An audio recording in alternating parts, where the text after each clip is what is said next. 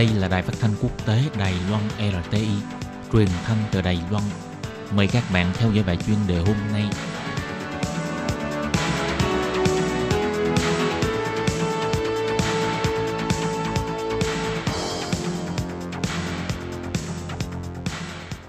Lệ Phương thân chào các bạn, các bạn thân mến. Trong bài chuyên đề hôm nay, Lệ Phương sẽ tiếp tục giới thiệu về thành quả mới nhất của chính sách thương năm mới. Tuần trước thì Lệ Phương đã giới thiệu về thành quả trong mặt bồi dưỡng tài năng do Văn phòng Đàm phán Thương mại công bố. Và hôm nay, Lệ Phương sẽ giới thiệu với các bạn về thành quả trong mặt chia sẻ tài nguyên và liên kết khu vực. Xin mời các bạn đón nghe nhé!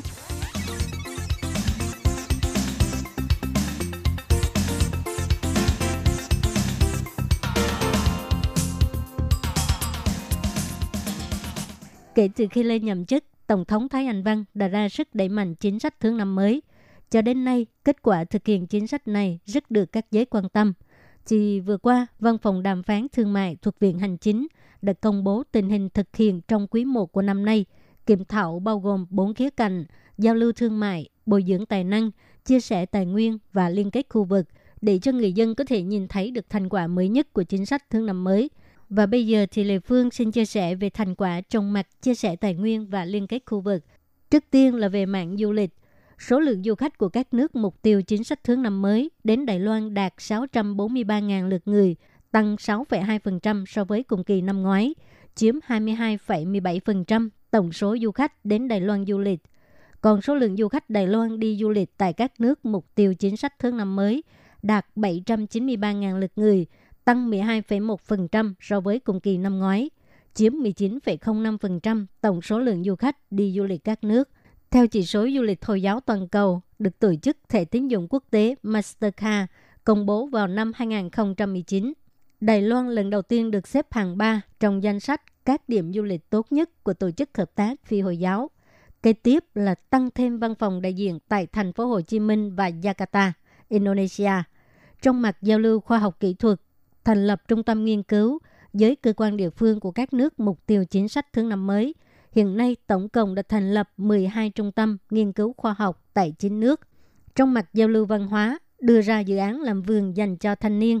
Năm hai không một chín, chính phủ đã trợ cấp mười một đội, phụ đạo một trăm lẻ chín thanh niên đến New Zealand, Úc, Malaysia, Việt Nam, Philippines và Indonesia để giao lưu văn hóa nghệ thuật. Đưa ra dự án dành cho các sinh viên cao đẳng người dân nguyên trú đến các nước ngữ hệ Nam đảo để giao lưu học thuật và văn hóa dân nguyên trú. Dự án này đã phê chuẩn trợ cấp cho sinh viên dân nguyên trú. Các sinh viên này sẽ lần lượt đến các nước Philippines, New Zealand, vân vân để giao lưu văn hóa và học hỏi. Từ tháng hai tới tháng năm năm nay, Viện Bảo tàng Cố cung Đài Bắc đã tổ chức cuộc triển lãm những báu vật của Viện Bảo tàng Cố cung Đài Loan tại Viện Bảo tàng Nghệ thuật ở Sydney, Úc. Cuộc triển lãm này là lần đầu tiên được bảo tàng tổ chức tại Nam Bán Cầu.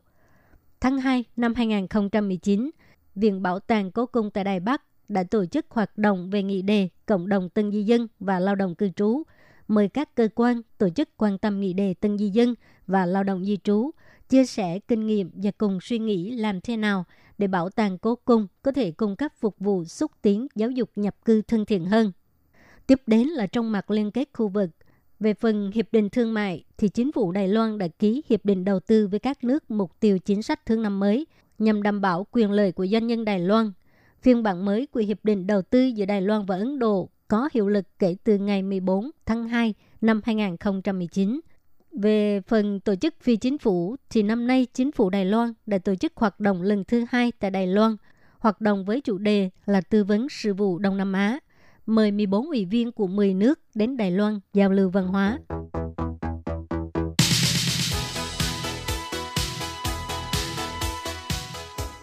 Các bạn thân mến, vừa rồi là thành quả của chính sách thương năm mới trong mặt chia sẻ tài nguyên và liên kết khu vực do Lệ Phương thực hiện. Và nội dung của bài chuyên đề hôm nay cũng là phần cuối cùng giới thiệu về thành quả mới nhất của chính sách thương năm mới. Cảm ơn các bạn đã đón nghe và xin hẹn gặp lại các bạn vào tuần sau cũng trong giờ này.